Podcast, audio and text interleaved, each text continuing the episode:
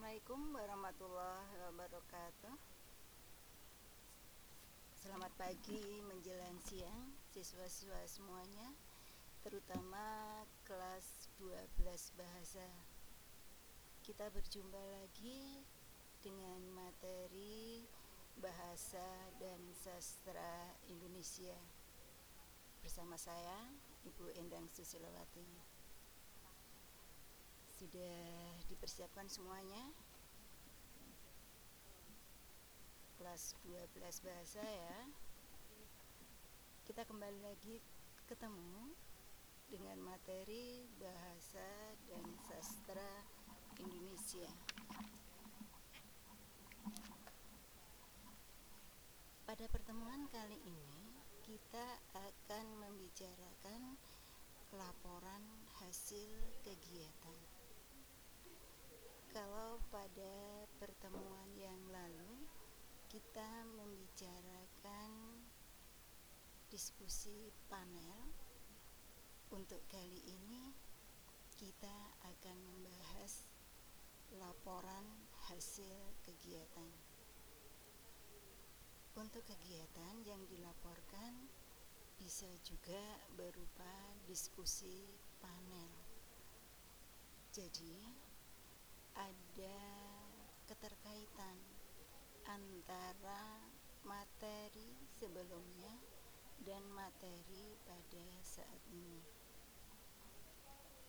Perlu anak-anak ketahui, pada prinsipnya laporan hasil kegiatan dilakukan setelah kegiatan dilaksanakan berbeda dengan kalau permohonan izin ya.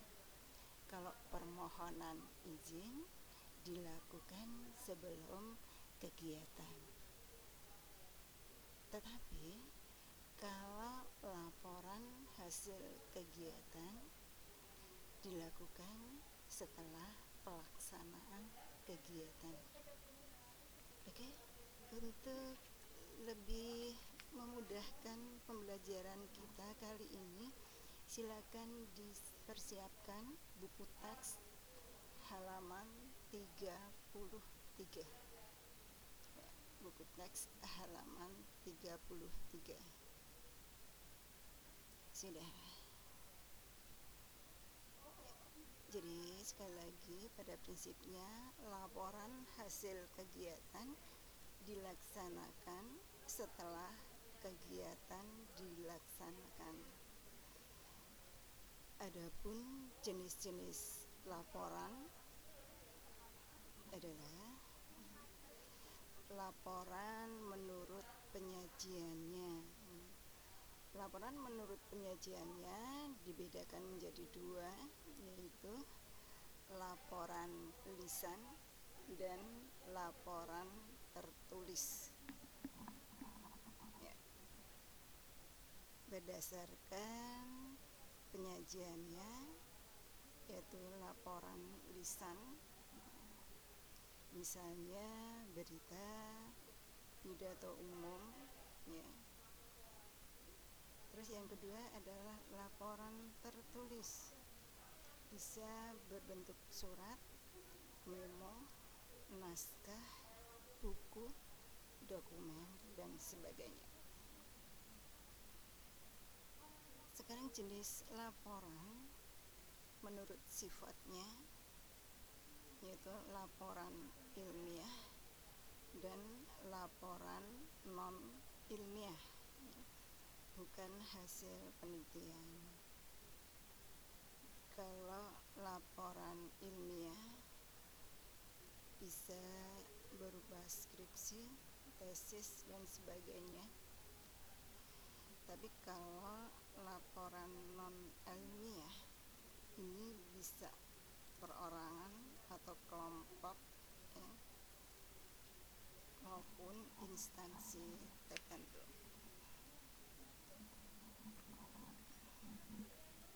Selanjutnya, manfaat laporan hasil kegiatan. Yuk silakan dibuka buku teks halaman 34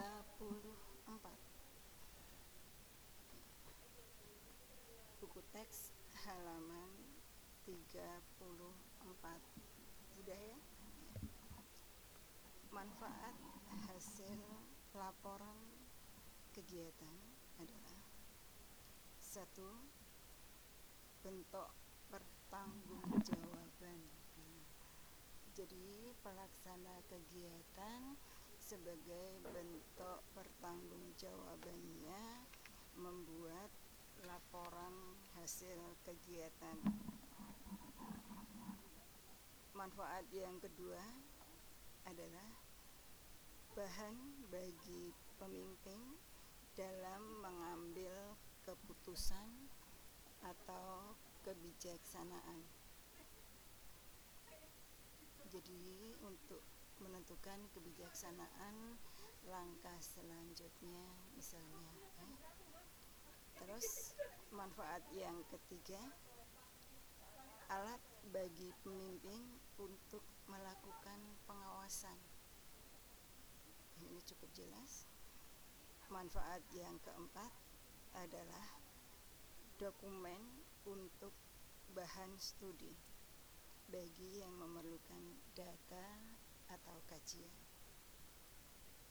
Manfaat yang kelima adalah sumber pengalaman bagi orang lain. Ya, jadi itu beberapa manfaat laporan hasil kegiatan.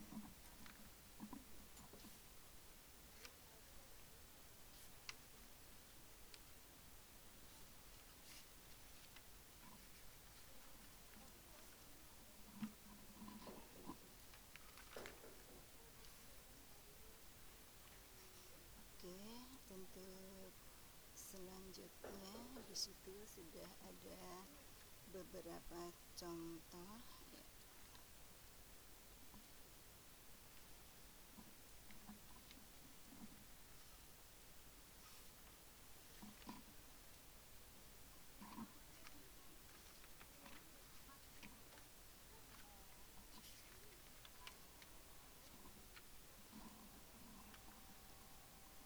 untuk uh, laporan kegiatan ada beberapa hal yang perlu diperhatikan dalam laporan sederhana. Ya. Hal-hal tersebut adalah bisa dilihat di dalam buku teks halaman 30 yaitu yang pertama apa yang dilaporkan ataupun nama kegiatan yang dilaporkan. E, seperti di awal tadi sudah saya sampaikan sebenarnya materi diskusi panel dengan laporan hasil kegiatan ini sebenarnya ada keterkaitannya. Misalnya kegiatan atau apa yang mau dilaporkan misalnya adalah diskusi panel. Jadi eh, diskusi panel yang kemarin kalian lakukan, kalian praktikkan itu bisa dibuat laporannya. Contoh diskusi panel yang kalian lakukan kemarin, misalnya sebenarnya ya itu satu tema, satu tema yang diangkat dalam diskusi itu bisa dibahas oleh tiga orang panelis Makanya untuk jurusan bahasa dan sastra, jurusan bahasa untuk materi bahasa dan sastra Indonesia ini khusus ada diskusi panel. Ini memang jenis diskusi yang berbeda dengan model diskusi yang lainnya. Makanya kemarin untuk videonya yang dipakai untuk ulangan harian itu ditunjukkan sudah terlihat kalau diskusi panel itu berbeda dengan e, jenis diskusi ataupun seminar yang lain. Ya. Misalnya, ya, tema tentang e, pembacaan dongeng sebagai sarana pembentuk karakter anak. Ya. Pembacaan dongeng pengantar tidur sebagai sarana pembentuk karakter anak temanya itu ya, temanya itu bisa dilihat dari tiga sudut pandang atau tiga disiplin ilmu. Maka panelisnya panelisnya juga mewakili disiplin ilmu tersebut. Kalian boleh pinjam nama teman-teman satu kelas. Misalnya kalau kita mengambil tema dongeng pengantar tidur sebagai sarana pembentuk karakter anak dilihat atau dibahas dari sudut pandang agama sudut pandang pendidikan atau mungkin psikologi. Nah bisa eh, bisa saja kalian pinjam nama teman. Misalnya Gevira, Rahmat, Chelsea, Aretusa, Magister Agama. Nah, itu adalah panelis dari sudut agama misalnya. Ya. Terus misalnya Tripurnomo, Magister Pendidikan. Nah, itu dilihat atau ditinjau dari sudut pendidikan. Terus bisa Dayan Taufikur Rahman magister psikologi. Itu dilihat dari sudut pandang psikologi. Jadi panelisnya ada Mbak Gevira ada Mas Tripurnomo ada Mas Dayan gitu ya. Nah tolong anak-anakku yang belum membuat video segera dibuat ya karena gampang mudah ya. Hanya saja ada beberapa yang belum membuat. Oke itu misalnya untuk yang diskusi panel ya. Nah sekarang kita lanjutkan ke laporan hasil kegiatan. Kita uh, kembali lagi yaitu unsur-unsur yang mau dilaporkan. Kalau tadi yang pertama adalah apa yang dilaporkan. Yang kedua siapa yang melaporkan. Ketiga kepada siapa laporan itu disampaikan atau ditujukan. Yang keempat, terakhir adalah bahasa laporan. Jadi sudah cukup jelas sebenarnya bukan hal yang asing lagi ya. Jadi kalau kita membuat laporan, kita mau melaporkan apa toh? Ya, siapa yang membuat laporan? Laporan diberikan kepada siapa? Terus bahasanya bagaimana? Gitu ya.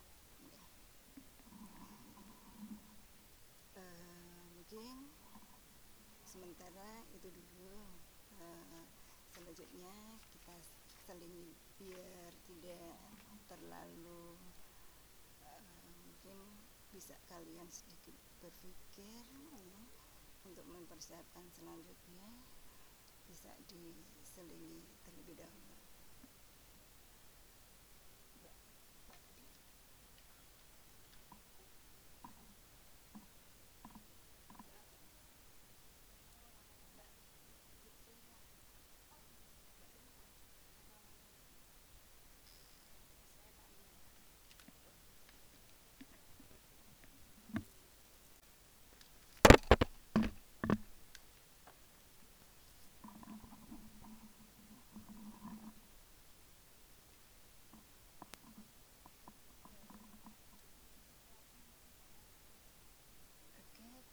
kelas 12 bahasa.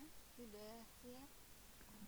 Ah, tolong sekali lagi mengingatkan untuk tugas pembuatan video untuk rekaman diskusi panel kemarin sebagai moderator.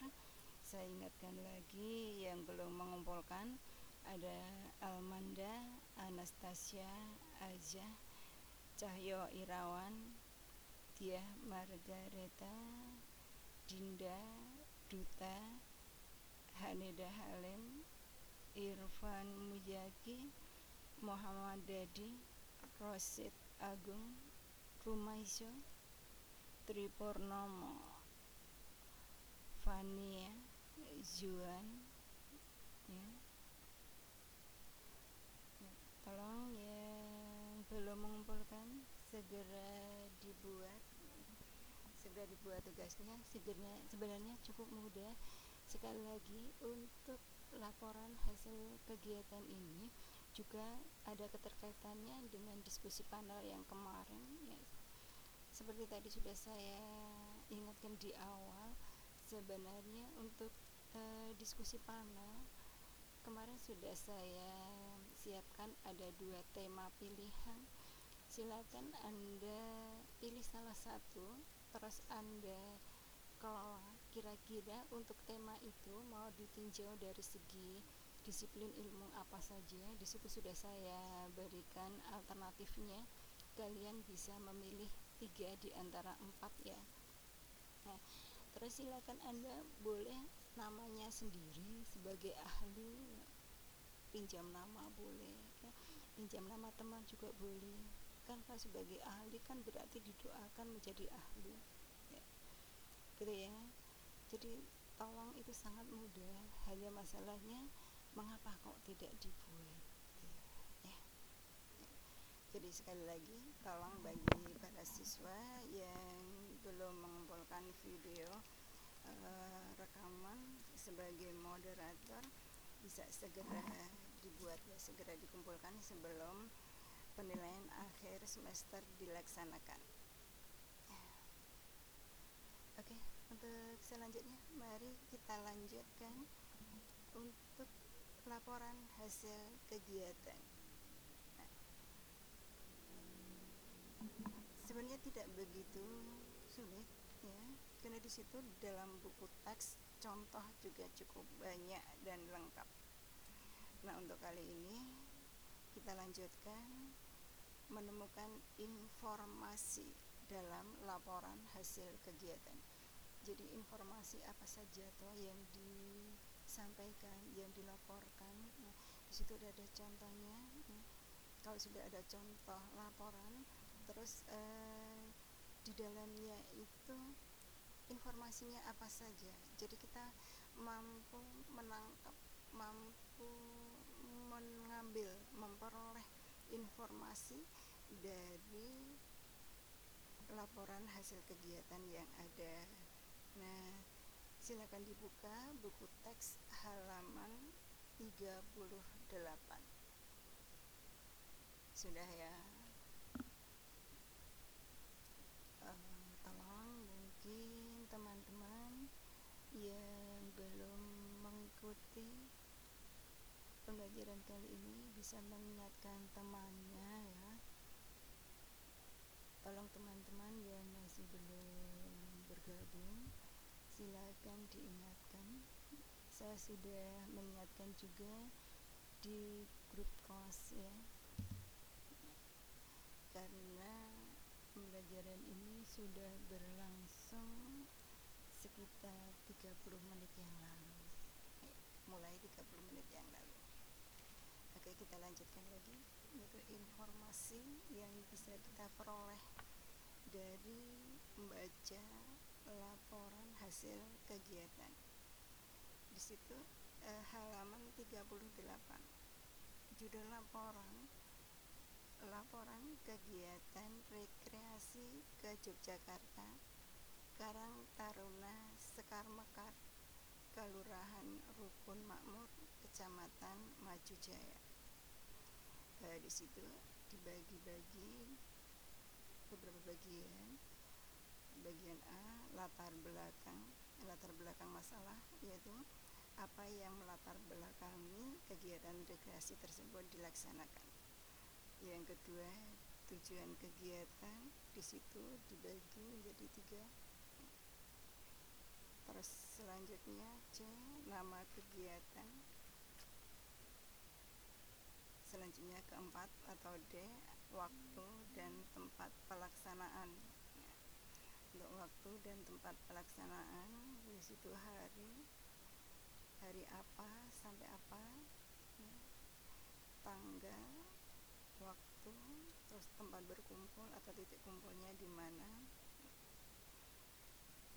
terus informasi yang kelima adalah peserta peserta rekreasi tersebut adalah dibagi menjadi dua. Yang pertama panitia. Ada 10 orang peserta 40 orang sehingga keseluruhan berjumlah 50 orang. Untuk informasi selanjutnya yaitu informasi yang keenam objek wisata. Ya, jadi ini juga harus nyambung dengan informasi yang keempat waktu dan tempat pelaksanaan karena waktunya dimulai Sabtu malam sampai Minggu pagi.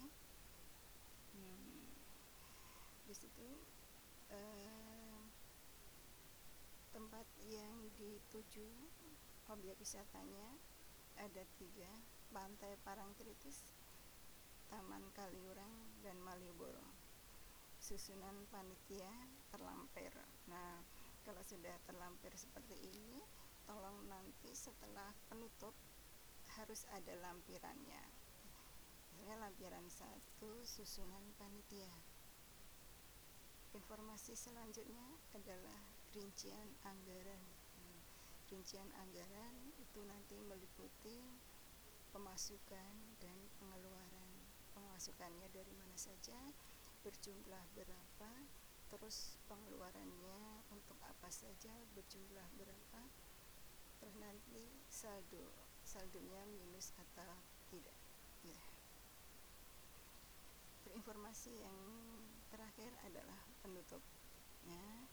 Terus di situ ada dieksis waktu dan tempatnya rukun makmur 24 Februari 2016 terus tanda tangan tanda tangan eh, jabatan nama terang jabatan nama terang jadi di situ tanda tangan dan nama terang adalah bukti pertanggungjawaban bukti pertanggungjawaban pembuat laporan hasil kegiatan. Di situ yang bertanggung jawab adalah sekretaris yang membuat tapi ketua pelaksana juga harus bertanggung jawab juga. Sebagai bukti pertanggungjawabannya adalah membubuhkan tanda tangan. Jadi tanda tangan eh, di sini harusnya asli ya asli dalam artian bukan stempel walaupun sebenarnya stempel juga bisa dipesan. Nah untuk nama eh, yang benar nama ditulis jelas ya. Karena nama itu individual kalau A ya A kalau O O ya, misalnya. Kalau saya Endang Susilawati pakai A. Ya sudah Endang Susilawati bukan Endang Susilowati nah, terus setiap awal kata menggunakan huruf kapital jadi inisial itu pakai huruf kapital.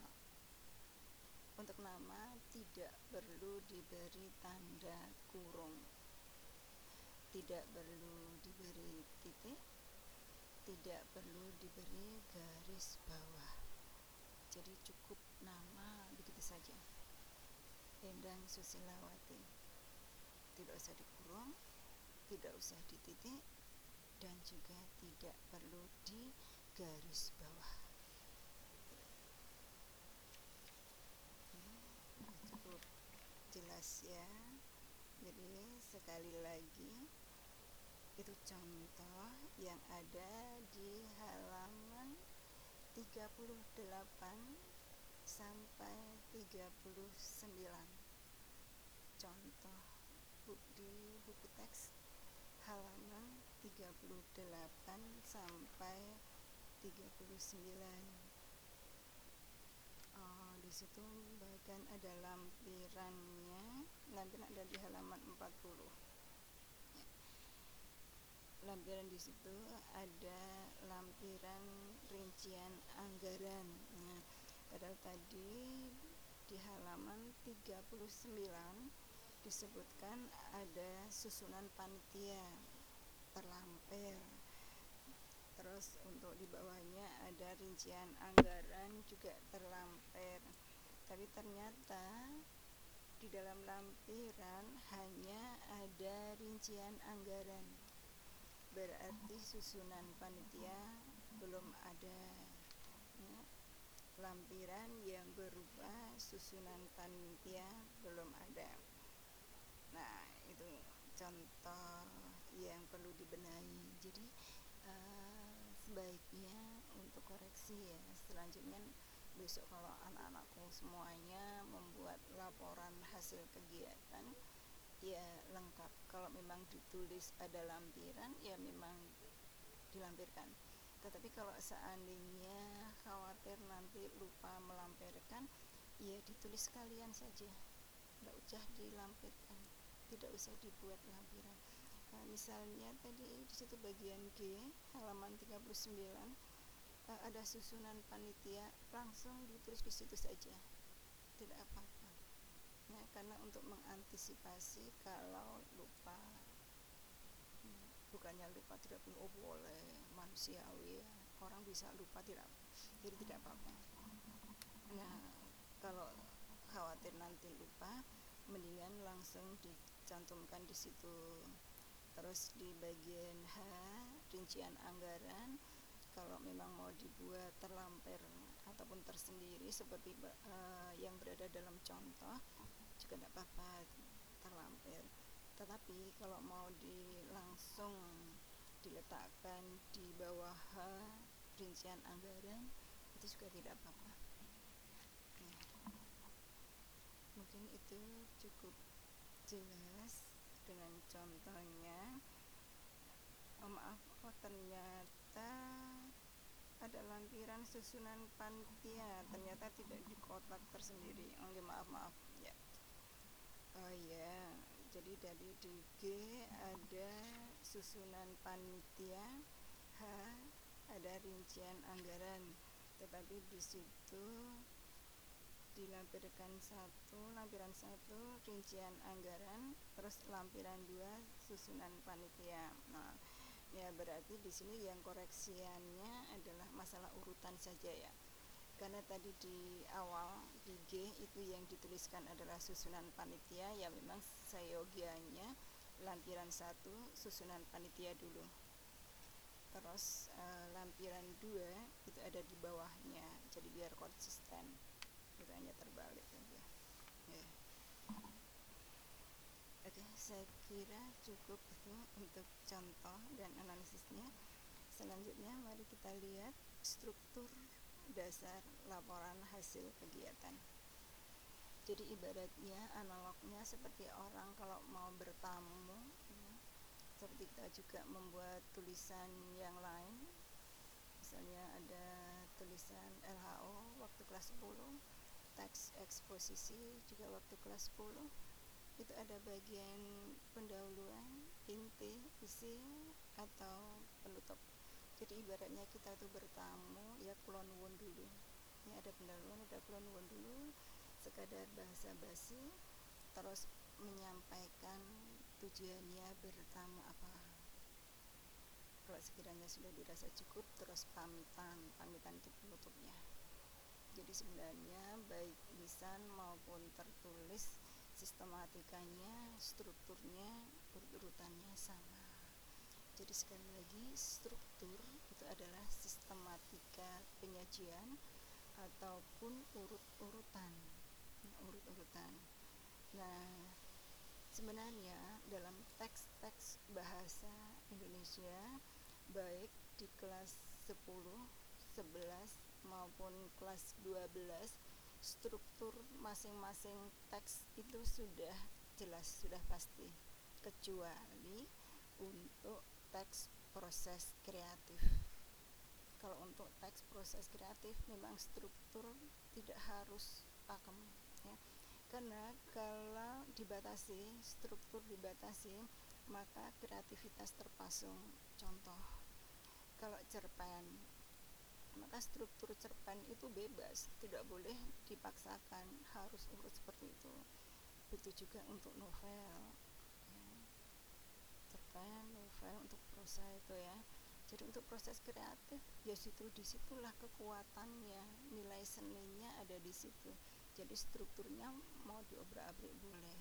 Makanya kalau di dalam cerpen atau novel struktur itu ya alur.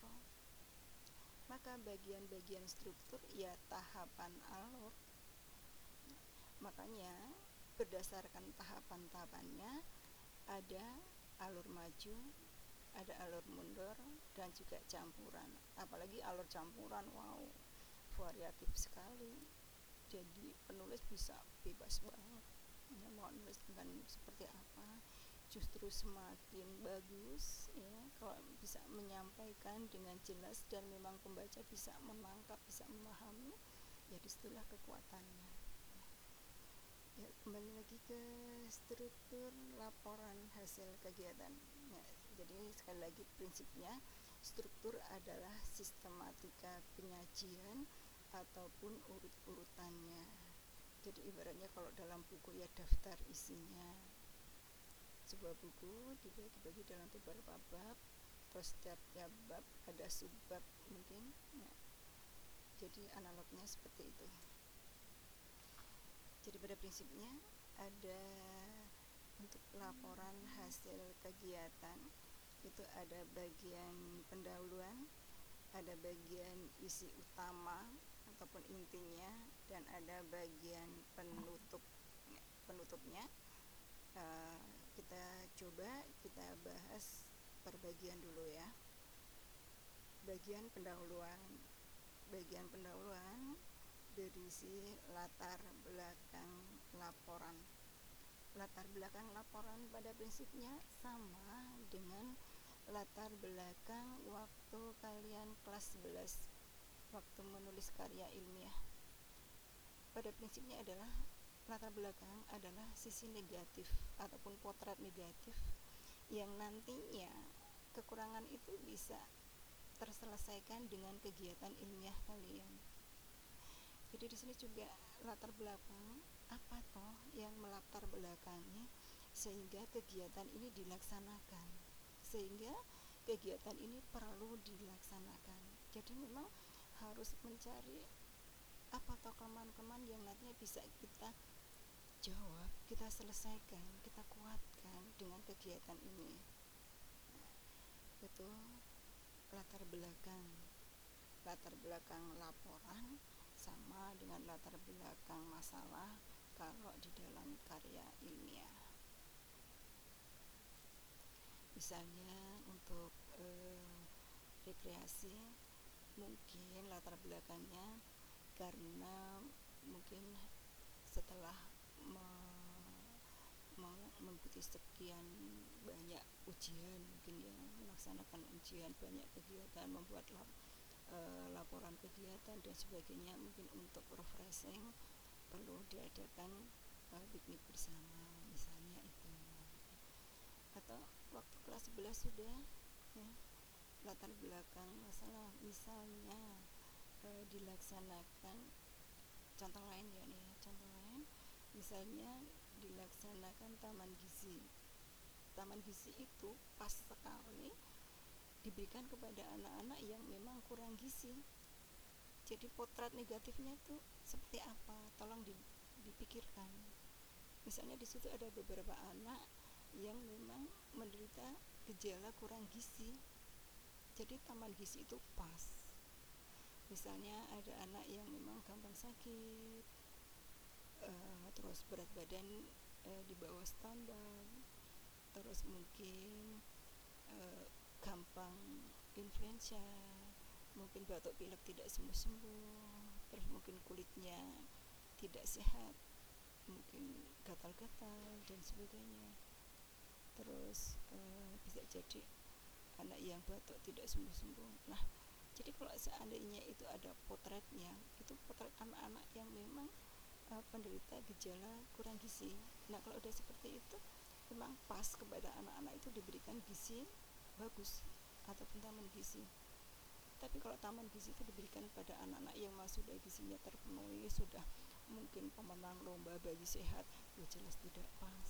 Nah, ini contohnya saja seperti itu jadi pendahuluan di situ yang pertama adalah latar belakang laporan mengapa melakukan kegiatan tersebut. Intinya itu ya. Hanya dituangkan dalam beberapa paragraf. Makanya tolong e, struktur e, ataupun sistematika penyajian seperti ini tolong kalau sudah ada di dalam bagian pendahuluan tidak usah disebut-sebut lagi diungkap-ungkap lagi di bagian berikutnya jadi tidak seperti gudangan nah, makanya sampai di teks-teks bahasa Indonesia ini sampai ada atau sampai dirumuskan diputuskan adanya kurikulum 13 karena hasil penelitian anak-anak Indonesia itu kalau menulis itu campur aduk strukturnya semerawut jadi kalau mau digambarkan ya seperti gaduh-gaduh itu ya. jadi di bagian pendahuluan ada di bagian inti ada di bagian penutup diungkap lagi. Padahal sebenarnya ini biar rapi biar tidak terulang-ulang tidak membosankan dan tujuan tercapai. Ya. kita lanjutkan ke berikutnya. Masih bagian pendahuluan. Tadi diawali sekali lagi latar belakang latar belakang laporan terus diikuti tujuan. Jadi untuk apa atau maksud diadakan kegiatan tersebut tujuan melakukan kegiatan tersebut Terus yang berikutnya adalah kegunaan ataupun manfaat. Apa manfaat atau kegunaan melakukan kegiatan tersebut? Mungkin baik bagi diri sendiri maupun bagi orang lain. Itu ya bagian pendahuluannya ya paling tidak ya minimal ada tiga itu. Terus selanjutnya adalah isi utama. Isi utama laporan. Jadi Eh, pada bagian isi ini yang bisa anda uh, kalian lihat ya sekali lagi saya ingatkan bisa dilihat di halaman 41 di buku teks halaman 41 ya kita lanjutkan ya. Bagian isi utama laporan ini inti ataupun pokok laporan kegiatan mulai dari persiapan, pelaksanaan, dan akhir kegiatan. Jadi inti ini bisa dimulai dari persiapan, pelaksanaan, dan akhir kegiatan. Oke, selanjutnya silakan dibuka halaman 42 bagian penutup. Laporan hasil kegiatan diakhiri oleh bagian yang ketiga yaitu penutup biasanya berisi kesimpulan dan saran. Kesimpulan atau simpulan ya sama ya. Kesimpulan dan saran. Jadi pada prinsipnya sekali lagi itulah uh, laporan hasil kegiatan pada prinsipnya sudah tinggal pelaksanaannya saja mengingat kondisi uh, kita tidak bisa bertemu langsung tidak bisa bertatap muka langsung. Jadi mungkin untuk praktiknya tidak bisa kita laksanakan. Hanya saja kalau seandainya benar-benar bisa kita laksanakan uh, kita coba kita praktikkan laporan yang ada kita presentasikan ya maju ke depan mungkin per kelompok atau mungkin e, karena sebenarnya sudah sejak semester kedua yang kemarin ya, seharusnya kalian studi wisata juga terpaksa mungkin belum belum bisa dilaksanakan. Kalaupun bisa e, itu untuk presentasinya kalian bisa saja mengambil ataupun memakai laporan hasil kegiatan tersebut. Uh, untuk mengurangi ya mengurangi biar tidak terus sama sekali tidak dilaksanakan. Hanya saja perlu dicermati perlu diperhatikan saat-saat uh, presentasi menyampaikan hasil laporan kegiatan. Jadi hal-hal apa saja tuh yang perlu diperhatikan ataupun hal yang perlu dicermati. Sebenarnya kalau seandainya kalian sudah mempunyai uh, laporan kegiatan karena kalau seandainya kemarin studi wisata itu dilaksanakan saya yakin setiap anak pasti membuat laporan. Entah itu yang kelompok ataupun secara mandiri. Jadi untuk laporan itu bisa kita gunakan kita manfaatkan. Terus kita juga untuk presentasinya jadi e, penilaian presentasi itu saat mempresentasikan laporan e, hasil kegiatan tersebut. Nah sekarang uh, untuk lebih memaksimalkan walaupun tidak kita praktikkan kita coba kita pelajari kita bahas hal-hal apa saja yang perlu diperhatikan saat mempresentasikan laporan hasil kegiatan.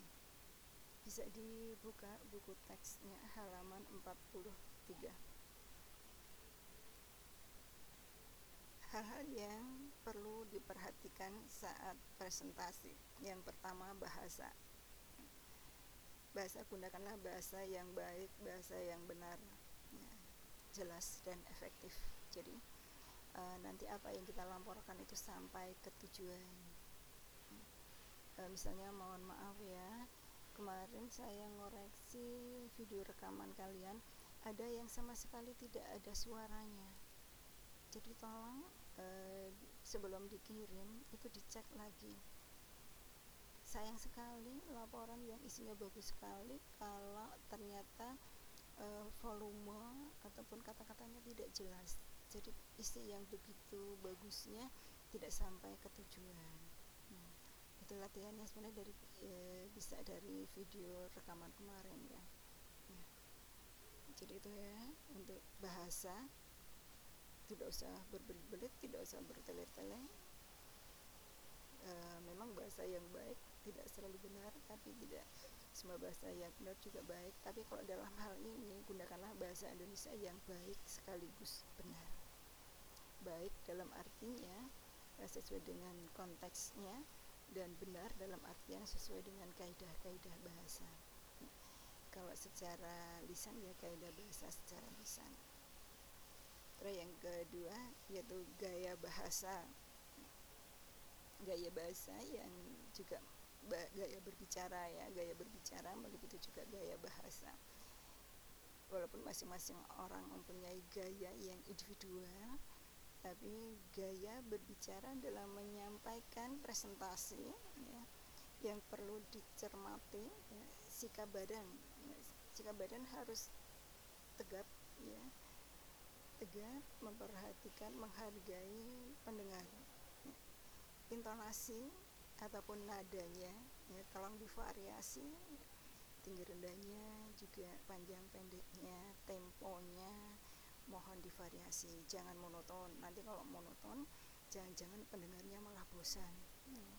untuk mengantisipasi kebosanan makanya tolong divariasi variasinya bisa dari nadanya bisa dari temponya ya, pilihan katanya dan juga yang tidak kalah pentingnya adalah kejelasan pengucapan. Jangan gremeng ya, ya jadi harus jelas artikulasi harus jelas. Terus yang ketiga adalah bahasa tubuh atau gestur ya. bahasa tubuh e, sebenarnya ini sudah melekat ya. Hanya saja kadang kita tidak pernah e, memperhatikan hal ini misalnya kalau kita mengatakan tidak itu otomatis geleng ya tidak tidak kok mengangguk. Jadi sebenarnya ini sudah sudah biasa kita praktikkan saja ya.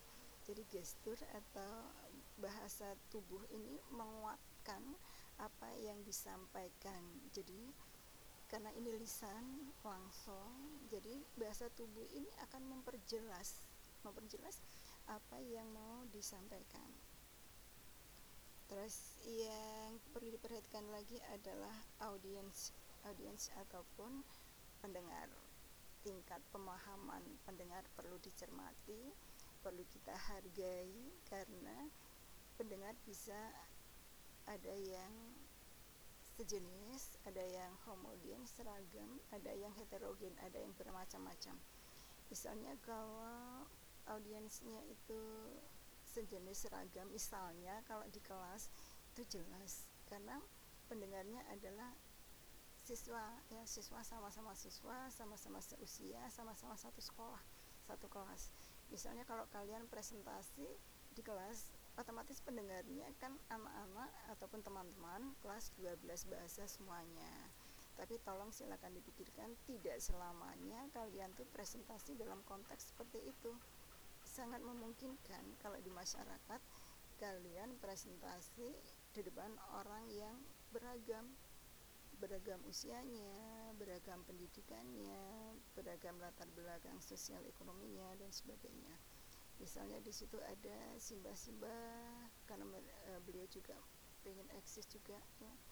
Beliau juga masih ingin mengikuti perkembangan mungkin juga masih mengikuti ada presentasi mau menyimak ada juga bapak-bapak ibu-ibu ada mahasiswa ada siswa SMA SMP tidak menutup kemungkinan ada anak-anak kecil ada anak SD ada anak-anak pendidikan dini mungkin ada anak playgroup TK itu perlu dimengerti perlu dicermati.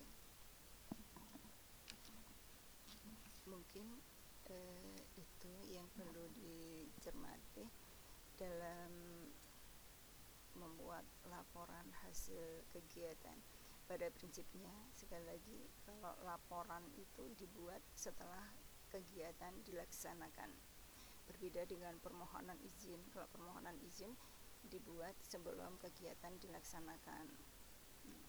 Jadi mendapat izin atau tidak? Kalau tidak mendapatkan izin ya jangan dipaksakan. Tetapi kalau laporan kegiatan ini jelas sudah dilaksanakan kegiatannya. Sudah terjadi sudah terjadi. Jadi hal-hal yang perlu diperhatikan strukturnya bahasanya ya. terus kalau laporan hasil kegiatan sudah dibuat memang idealnya dipresentasikan. Saat-saat mempresentasikan juga perlu dicermati yang perlu dicermati bahasa yang dipakai bagaimana gaya berbicaranya bagaimana gestur bahasa tubuh dan juga audiens ataupun pendengar. Mungkin itu yang bisa ibu sampaikan untuk pertemuan kali ini. Sekali lagi saya ingatkan bagi anak-anakku yang belum mengumpulkan ya, rekaman video sebagai moderator tolong saya ingatkan karena saya nilai hariannya itu. Jadi mungkin sementara untuk nilai hariannya itu. Tolong bagi yang belum mengumpulkan boleh silakan dibuat silakan dikumpulkan. Bagi yang merasa wah ternyata setelah mendapat penjelasan lebih lanjut punya saya kok kurang maksimal mau diperbaiki lagi boleh tapi kalau yang sudah memperbaiki silakan dikirim di GC ya Google Classroom. Terus tolong saya dikabari. Saya di WA ya. kalau mungkin dibuat ulang. Misalnya seperti Mas Dayun itu juga membuat diperbaiki dibenahi itu juga langsung laporan ke saya. Jadi soal masih sama ya soalnya sama silakan pilih salah satu dari dua tema yang sudah saya sediakan. Terus masing-masing tema bisa dikaji kalian tidak usah membuat makalahnya. Toh kalian hanya sekadar sebagai moderator.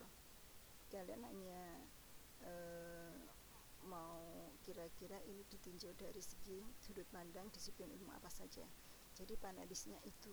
Kalian tinggal mencoba mencari kira-kira panelisnya siapa ya ahli apa ya yang pas ya kalau memang ditinjau dari segi agama ya orang yang ahli di bidangnya ya. misalnya itu tadi eh, dongeng pengantar tidur sebagai sarana pembentuk karakter anak kalau ditinjau dari segi agama ya panelisnya adalah ahli agama hmm. terus kalau mau ditinjau dari segi psikologi ya memang harus ahli psikologi psikologi ya. Kalau mau ditinjau dari segi pendidikan ya memang ahli pendidikan. Makanya boleh kalian pinjam nama teman boleh tunjukkan kalau beliau ah, benar-benar ahli di bidangnya. Misalnya ahli pendidikan dulu kuliahnya di mana terus berkecimpung di dunia kerja apa saja. Jadi memang peserta diskusi peserta diskusi panel di situ setelah mengikuti diskusi panel kita bayangkan kalau sudah selesai itu benar-benar mendapatkan materi yang memang uh, lengkap sekali. Karena panelisnya benar-benar ahli di bidangnya dan memang dikupas dari berbagai disiplin ilmu. Gitu ya. Semangat ya anak-anak ya. Tolong ya bagi yang belum membuat dibuat dulu. Masih ada kesempatan sampai waktunya sebelum ujian akhir semester. Sebelum penilaian akhir semester. Mungkin itu dulu. Uh, saya pikir cukup jelas kalian bisa mempelajari bisa membuka-buka di buku teks karena masing-masing sudah dipinjami buku teks dari perpustakaan bisa mengulang lagi dan uh, materi penilaian akhir semester meliputi ini ya. juga ada diskusi panel laporan kegiatan ya.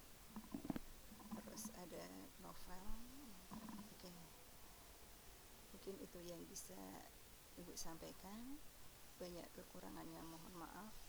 Assalamualaikum warahmatullahi wabarakatuh